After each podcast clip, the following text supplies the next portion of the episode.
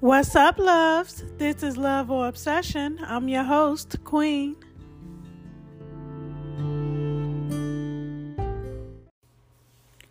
Welcome and welcome back, guys. Today on Love or Obsession, we will discuss Natally Brookson and Daniel Sotelo. Now, my Chicago people know about all the bodies that's been coming up in the lake, Lake Michigan, that is. It seemed like like twice a month, you know, a body is being found or being uncovered in a lake. So, May 2nd, 2022, in Lake Michigan, a body was found and identified as 24, 20, skirt, skirt, skirt. Okay, guys, let me rewind that. So, on May 2nd, 2022, a body was found in Lake Michigan and it was identified as 22 year old Natally Brookson. Her boyfriend, Daniel Sotelo, disappeared around the same time Natally did, and he was still considered missing at the time. Um, you guys, I started on this story back around the time when Natally's body was missing, or well, around the time her body was found in uh, Lake Michigan. And that goes to show how far off my podcast I've been because I've been meaning to report about it, but I just wasn't podcasting at the time. Um, shout out to all the people that missed me when I was away. And um, shout out to all the people that hate that I'm back. but yeah, so Natally Brookson body was found May 2nd in Lake Michigan. And her herself and her boyfriend Daniel Sotelo were missing around the same time, which was April 30th, 2022.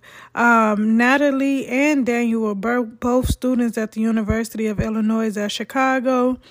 Um, and Natally worked at the Friedman Place, a supportive living community for adults with developmental delays. Um, and that was located in, at the 5500 North Block of Maplewood Avenue. Um, so the cause of death, Natally's cause of death was pending, and I think it's still pending because I'm not sure if we had a conclusion to it by the end of the story.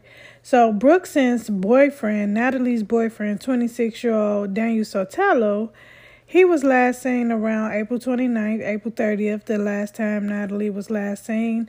He was last seen near the 700 block of South Racine Avenue, um, near the UIC campus. Sotelo was a grad student, and his family organized a search party because around the time that Natally's body was found, Daniel was still considered a missing person. Okay, that just to clear that up. Um, so Daniel's per his his family started actively looking for him. Um, they was very hopeful that he can be found. Um, a lot of assumptions because um, I don't know if this is still like an open investigation or a closed case, but a lot of people was assuming that Daniel had something maybe to do with Natally's disappearance because they both was disappeared, but she was the only one um, deceased at the time well known to be deceased at the time. So his family was actively looking for him. Um, natally was studying psychology and she worked as a dietary aide at the freeman place.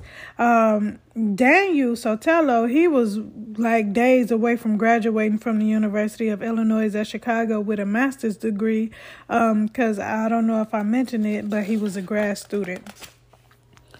Um, so that his family was holding on to hope, you know, um, Daniel's phone and wallet was found near where Natalie's body was discovered. So I don't know if that was even actual or factual because as as I was researching this case, you know, it was still very new, so it wasn't a lot of information available. But also, I don't know how accurate that information was that is available. So Daniel's roommate said that he last seen him heading north at the Roosevelt L stop after he dropped Daniel off. So this is the roommate saying that he dropped Daniel off at the Roosevelt L stop and he hasn't seen Daniel. Um, Natally Brookson, age 22, vanished April 30th along with her 26 year old boyfriend, Daniel Sotelo.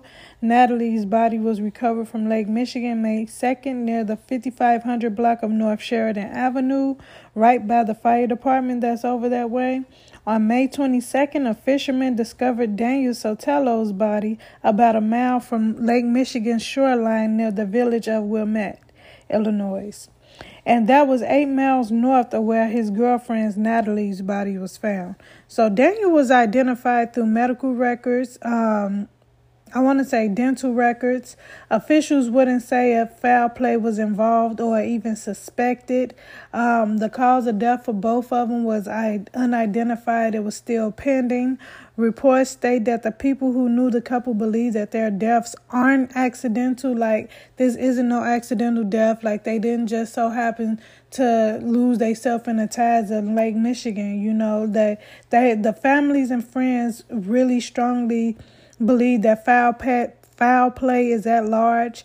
Anyone with information is asked to contact the Chicago Police Department Area 3 S- SVU. Um at 1312-744-8266.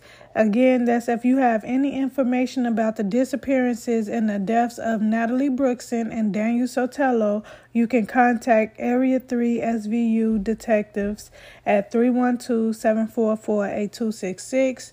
One of the things that I felt sad about with this story is that Daniel's family and Natally's family um, and to my knowledge and research have not come together because maybe Natally's family believed that Daniel had something to do with Natally's death.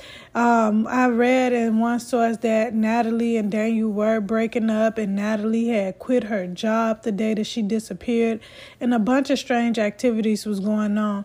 Like I said, the story was still kind of freshly new, so it wasn't a lot of information about it. But as more information become uncovered, I will do an updated episode of, you know, um, you guys want to hear it.